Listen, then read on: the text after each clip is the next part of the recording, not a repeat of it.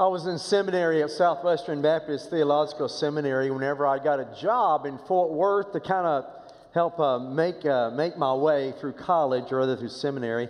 And I worked at a place called Mindy Lou's Fried Pies.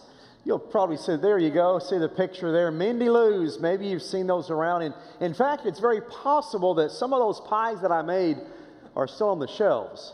But uh, maybe you've had Mindy Lou's really good fried pies.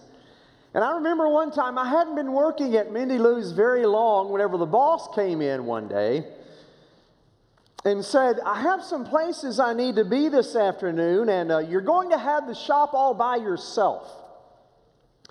You're going to work at the front counter as, to sell fried pies when people come in the doors, and then you're going to work the drive through as people drive through and order fried pies, which they did very often. And then also, we're catering a banquet tonight, and we need 200 apple fried pies. You're going to make those this afternoon. And I thought, er, I'd been trained a little bit, but I, I was wondering, am I ready for this? He said, See you later. And he got in his car and, and left. And I thought, Is that, did he really just drive away? I'm here by myself. Do, do I know how to do this? And that is probably exactly how the disciples felt in Mark chapter 9. Peter and James and John and Jesus, the four of them, had gone up a tall mountain to pray. And the other nine disciples were left at the foot of the mountain. There was a great crowd down there. And there was a man who had a boy down there who, who whose the boy was demon possessed. And the disciples were left down there to try to cast out the demon. Jesus is gone. Here's what happened. Read with me verse 14. And when they came to the disciples, they saw a great crowd around them and scribes arguing with them. And immediately all the crowd, when they saw him, were greatly amazed and ran up and greeted him. And he asked them, What are you arguing about with them? And someone from the crowd answered him, Teacher, I brought my son to you, for he has a spirit that makes him mute. And whenever it seizes him, it throws him down, and he foams and grinds his teeth and becomes rigid. So I asked your disciples to cast it out, and they were not able.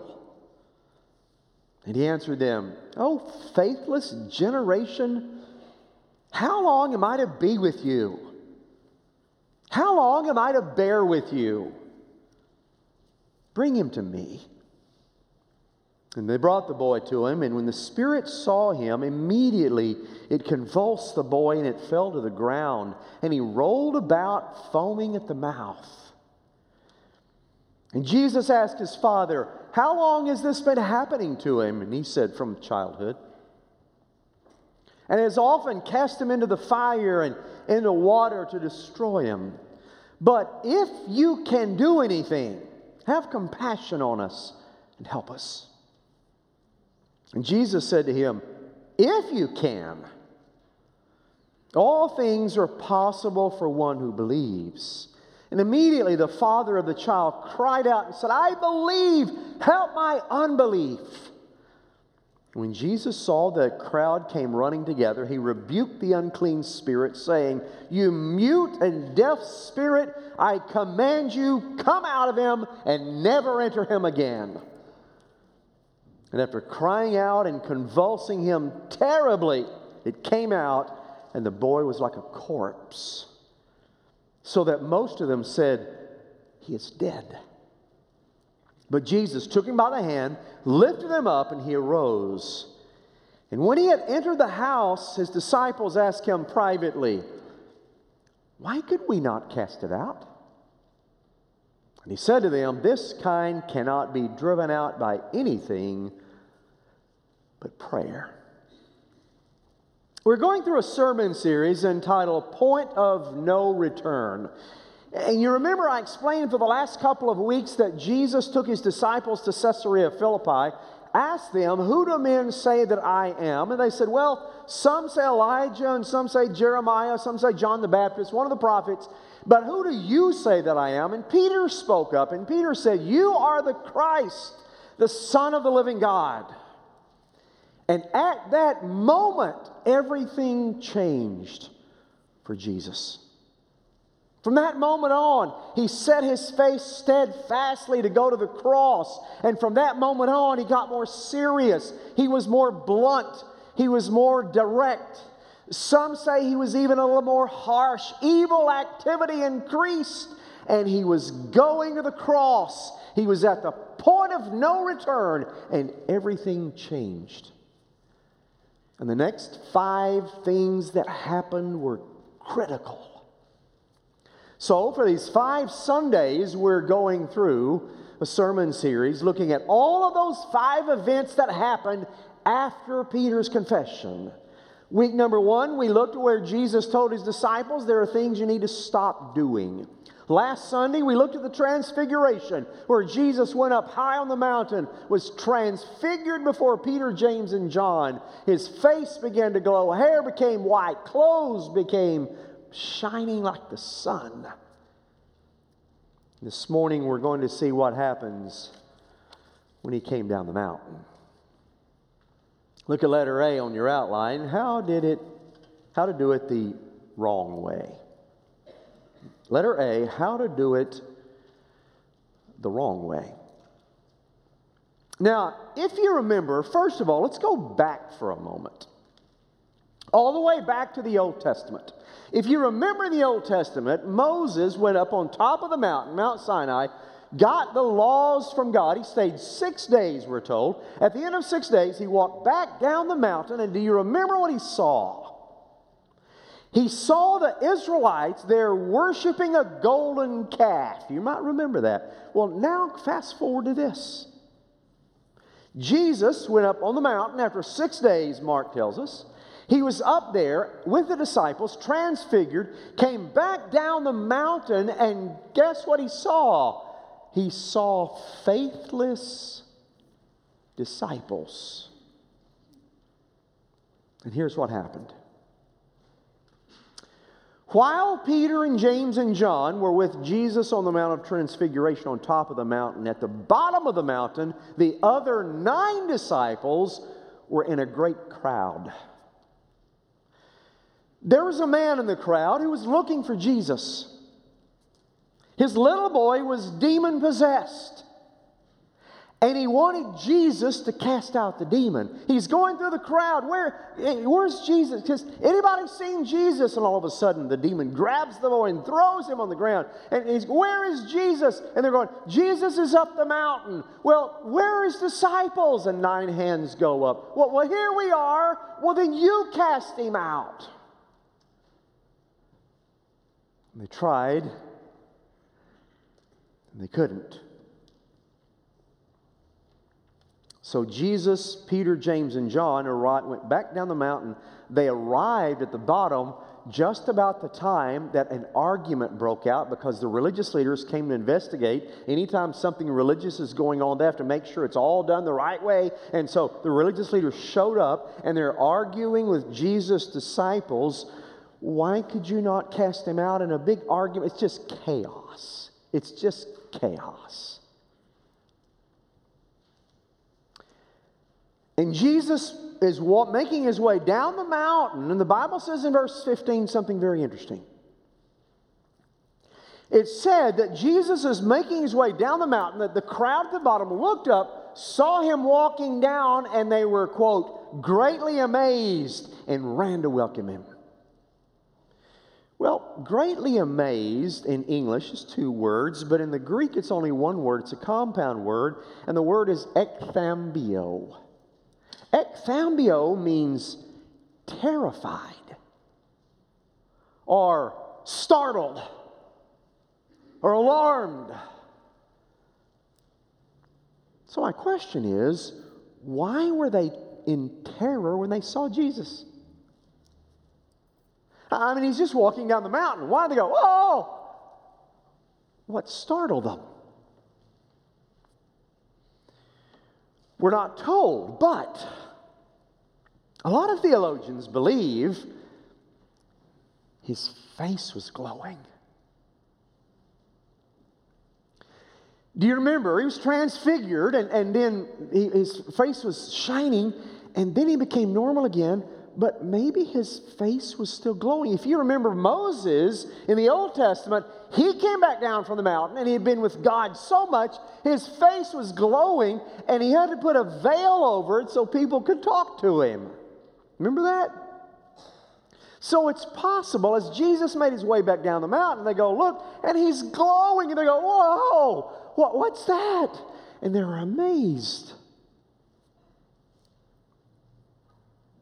Jesus got to the bottom of the mountain with Peter, James, and John. He says, What's going on down here? What's going on? And they were arguing. I could just hear it. Religious leaders, well, you guys, you don't even, what kind of godly people are you? You don't even have enough faith to cast out a demon. And I can hear the disciples responding, well, you are the religious leaders. You should be casting out the demon. And they were arguing back and forth. And Jesus said, wait, wait, wait, wait, hold, hold, hold on. What, what's going on? And a man came out of the crowd and said, Jesus, um, I've been looking for you. My little boy has a demon. Jesus, it's horrible. He'll grab my son and he'll throw him to the ground. And, and he, he goes mute, he can't talk. He has this spirit come upon him, and the spirit grabs him, and after he hits the ground, he starts foaming at the mouth and he starts crying out. The word that's used there in Greek for crying out is a shrill cry. I, I can't make it. He's got this shrill cry about him, and, and then he becomes rigid. And then, after he becomes rigid, he goes into the fetal position. The word is used there means withered up, it means to draw up like a fetal position. Jesus, it's horrible. He does this constantly. And the man said to Jesus, I, I brought my son to your disciples. They couldn't do anything about it.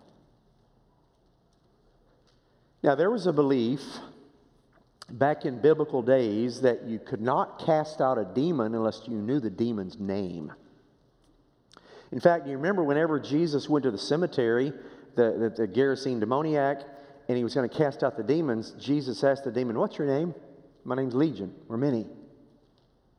And there was a belief in biblical days you could not cast out a demon unless you knew the demon's name and you spoke that name. And so the first thing, according to, to beliefs in that day, the first thing a demon did whenever it entered a body was it made you speechless, it made you mute, so you could not speak its name to cast it out.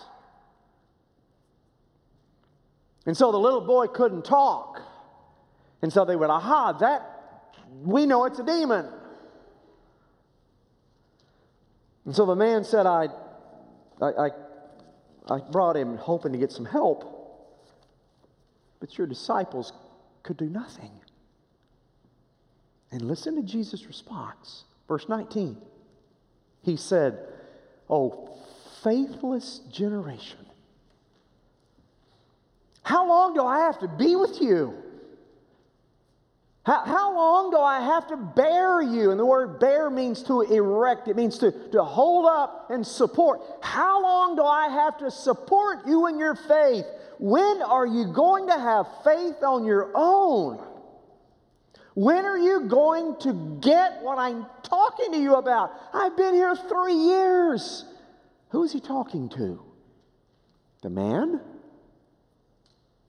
No, he used the plural. You. So he had to be talking to the, either the crowd or the disciples. I've been with you three years. Why aren't you better than you are? Kind of harsh, wasn't it? I mean, I was expecting Jesus to say, well, that's okay, guys. I mean, you know, casting out demons is really hard. It's okay. I, you hang in there. You're trying. I mean, you, you're trying and you're going to get there, and I believe in you, and you're okay. I, I, we're going to get there together. That's not what he said. But that's what many believers today think Jesus is like. Well, I, am not who I should be, but Jesus says, Oh, it's okay. I, you'll get there. That's that's not what he said. He said, I've been with you three years. You should be better. So let me ask you a question. How many of you have been saved longer than three years? Me too. He expects you to be fully mature. No excuses. fully mature.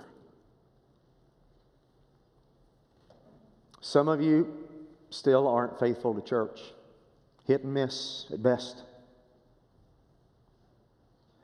And you're expecting God to say, Oh, that's okay. You know, life gets busy. You work six days a week. You, you, I know it's your only day off. I understand. That's not what He said. Expects more.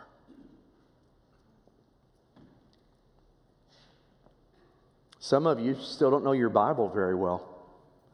Been saved more than three years and still have no idea how the Bible fits together, what it says. Well, that, that's okay. I know life's busy. No, it's not what he says. He expect, more of you. Faithless generation. How long am I going to have to be, be with you? How much longer do you need to be saved before you know the book? Some still don't tithe. Oh, it's okay. You know, I mean, these are difficult financial times. You got to be careful. That's not what he says. He says, How much longer is it going to take? You've been saved for all these years. How much longer? I expect more of you.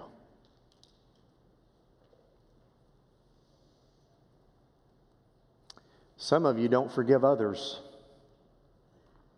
There's somebody in your past did something that hurt you and you have not forgiven them and you don't plan on doing it anytime soon. Oh, that's okay. I know they hurt you deeply, so you just keep going. No, no, it's not what Jesus says. What he says is, How long am I going to have to bear with you? How long are you going to do this? How long?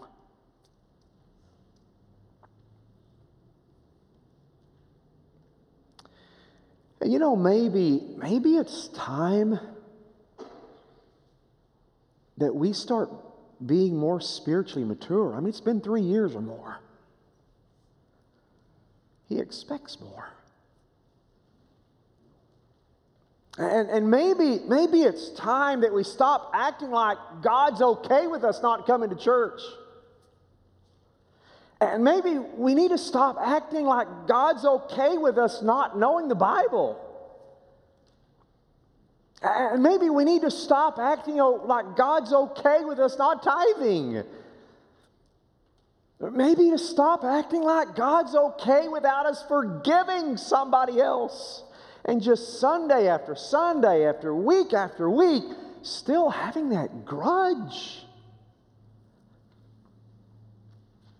Oh, faithless generation, how long are you going to have to be saved? He was pretty direct.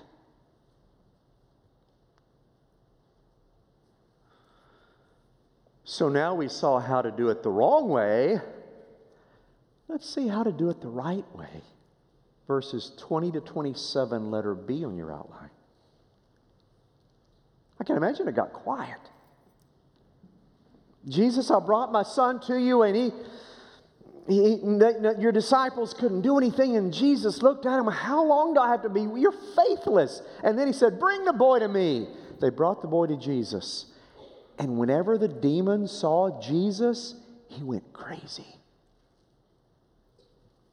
because he knew his time was short. And so the demon saw Jesus as the boy was there, and the demon went crazy inside of the boy. He went into convulsions and he threw him to the ground again. He started rolling around, started foaming at the mouth, and crying out with that shrill shriek. I can imagine the crowd just going, Oh my goodness, this is hard to watch. Jesus turned to the dad and said, How long has he been like this? Wait a minute. Jesus knows everything. Why did he ask the question? Of course, he knows how long it's been happening. But he wanted the man to voice it. He said, Jesus, he's been that way since he was a little boy. Since he was a little boy, that demon would pick him up and throw him to the ground. And he would just go rigid and clench his teeth, and you could hear his teeth grinding, Lord. And then the demon would try to kill him. He would pick him up and throw him into a fire, and I'd have to go get him out of the fire and rescue him. And, and then he would go take him and throw him into water and try to drown him, and I'd have to grab him out. Lord, he's tried to destroy him. And the Greek word that he uses for destroy is the root word for hell. He's trying to take him to hell, Jesus.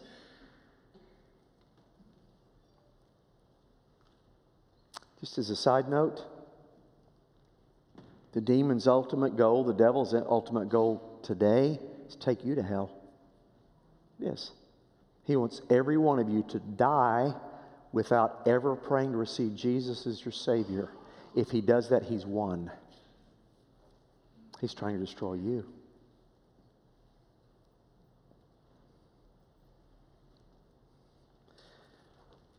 So Jesus looked at the boy, looked at the man, and then the man said something interesting. The man said, Jesus, if you can do anything, help us. And Jesus said, If I can do anything.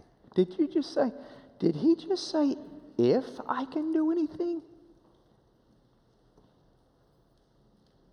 So, so what he was saying was that the man was questioning Jesus' ability. Now, Jesus questions a man's faith. But you see, see what happened? The disciples could not cast out the demons, and their lack of, of power caused another man to question Jesus' power. Did you catch that? And so, so I read that and I wondered how many times am, am I so weak in my faith as I try to live out? Other people see me and they think God's as weak as I am.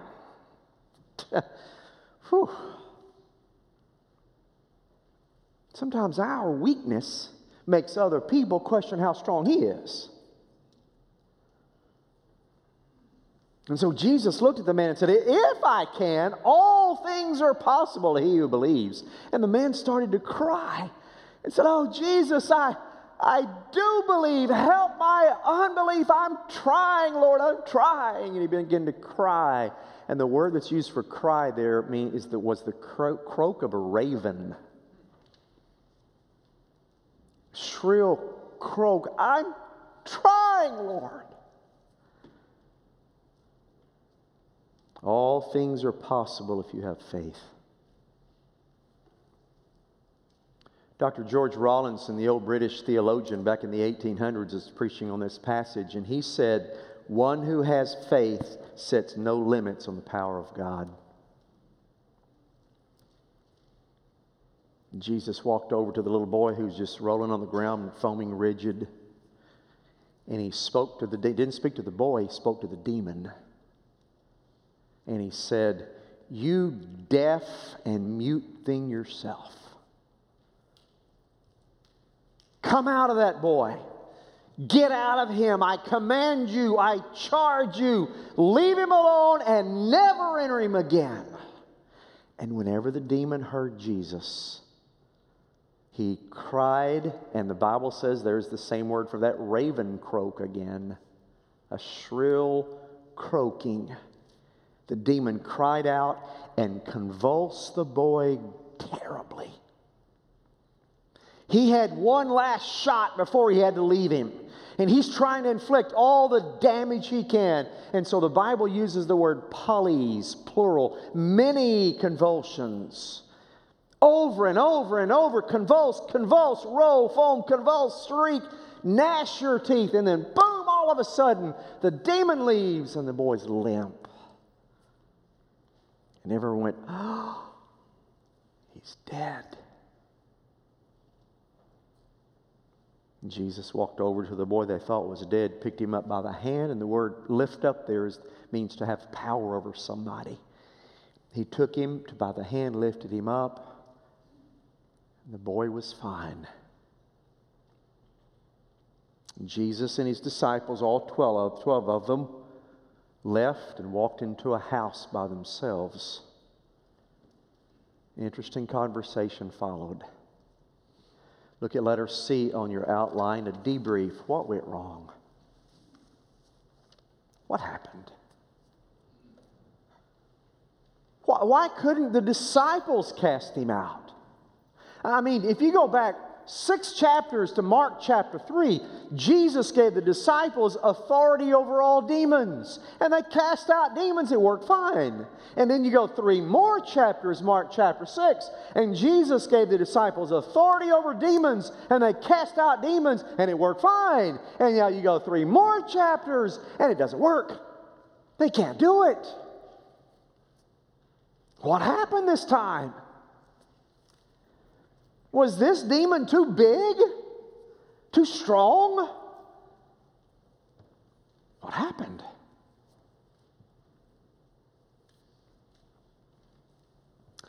Now, before I answer those questions, I just have a side note. I'll say something very quickly. Demon and evil activity was very real in the, in the biblical times and New Testament days, and it's still very real today. The devil's at work today. There's evil today. There are demons today. There's evil oppression around you today. It's in our culture. There is evil in our culture. There is evil in our worldviews. There's evil in our values. There's, there, there's evil in the movements in our world that are considered to be progressive. There's evil in our policies that are made in government. Evil is real, and evil still exists. The enemy still has a plan for you.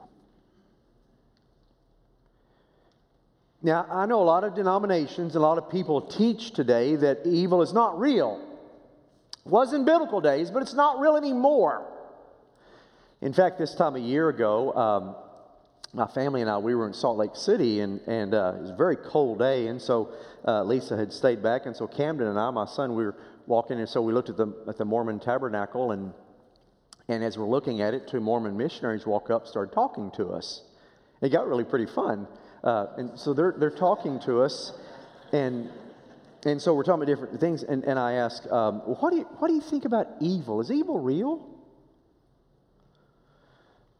And they said, well, evil theoretically can exist. I mean, it exists at times in history, like, for example, Hitler was evil. And so there are times throughout history that a person will be evil, yes. But it's not around us all the time. Oh, no, no. Oh, yes, yes, it is. Jesus talked about that. The New Testament talked about. There is evil around us trying to influence you and me. And so they asked Jesus, Jesus, why, why could we not drive out the demon? And Jesus replied, This kind can only be cast out by prayer.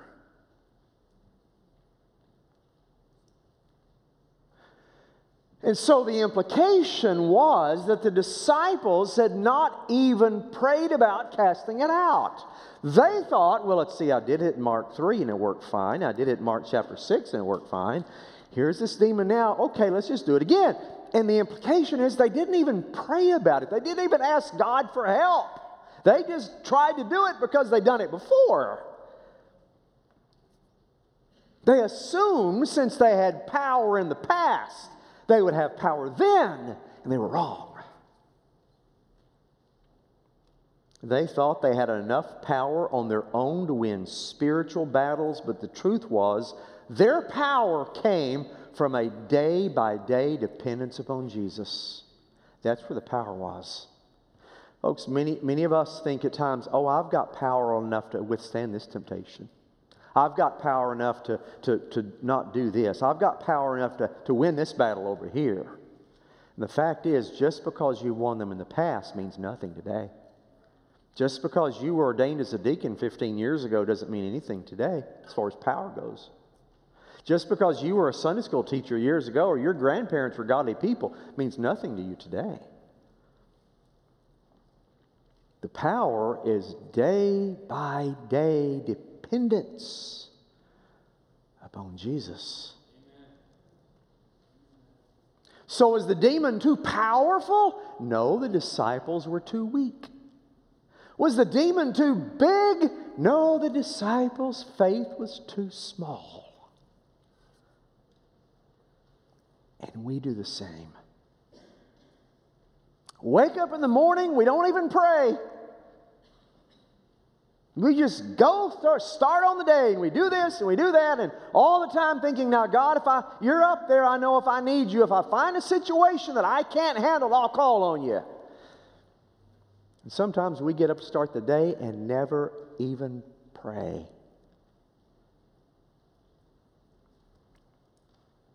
And you'll never have power like that. You will live a defeated life all the time if that's your approach. Because every day you need fresh power from God. So here's my question. You'll see it on the screen. Self reliance or God reliance? Now, our tendency is toward self reliance. I can do it. But the way you win victories is every day God reliance.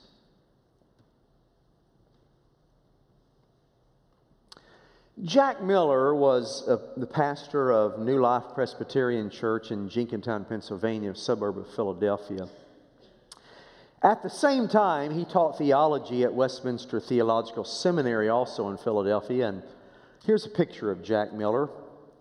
Jack passed away a few years ago, but he was a, he was a great pastor, pastored for 20 years, same church. And he pastored, or rather, he taught theology at the seminary for 20 years, good teacher at the seminary. In fact, Jack's uh, famous line, he used to say, Cheer up, everybody, you're a lot worse off than you think you are. But Jesus loves you far more than you can ever imagine he does. Jack Miller had been preaching and teaching for 20 years, and finally he got really discouraged. He said, I'm not making any difference. My congregation, they're the same, they don't change. My, the, seminary students, they don't change. They come in, they get their degrees, they graduate. Nothing ever changes. I'm not making any difference. I've, I've been doing this 20 years. I'm not making any difference. It's just time to quit. And so he offered his resignation to the church, offered his resignation at the seminary. I'm done. Can't make any more difference. And he said, I became very depressed. And for the next two weeks, all I did was cry. He said, I just cried uncontrollably all the time. My wife suggested, Jack said, that we go to Spain. I love Spain. Spain's always been something that kind of recharges me. And so she suggested we go to Spain. So we did, and we spent three and a half months in Spain. And he said, every day I would go out to overlook the Mediterranean and I would just contemplate on God and contemplate on His promises and I just pored over His Word. And he said, it was just like a healing started coming back to me. It was like a, a mountaintop experience. And after three and a half months, one day sitting beside the Mediterranean, I went, that's it. That was my problem. It wasn't the people, it wasn't the students, it was me. I made two mistakes. And so he came back to the States. He flew back to Philadelphia. He went to his church and he said, I'm sorry, can I have my position back? They said, Absolutely. They hired him back as their pastor. He went back to the seminary. He said, Man, can I have my old teaching position back? I apologize. They said, Absolutely. Gave him his teaching position back. And he, and he told his students and he told his congregation the very first day back, I apologize to you. I made two mistakes. He said, Number one, I'd gotten to the place I was more concerned about what you thought than what God thought. And I was wrong. And I apologize to you. And my second mistake was I became too self reliant and not God reliant. I thought I could do this job in my own abilities. I'd been doing it for so long. I thought I could do it myself. And I was too self reliant and not God reliant. And I'm sorry.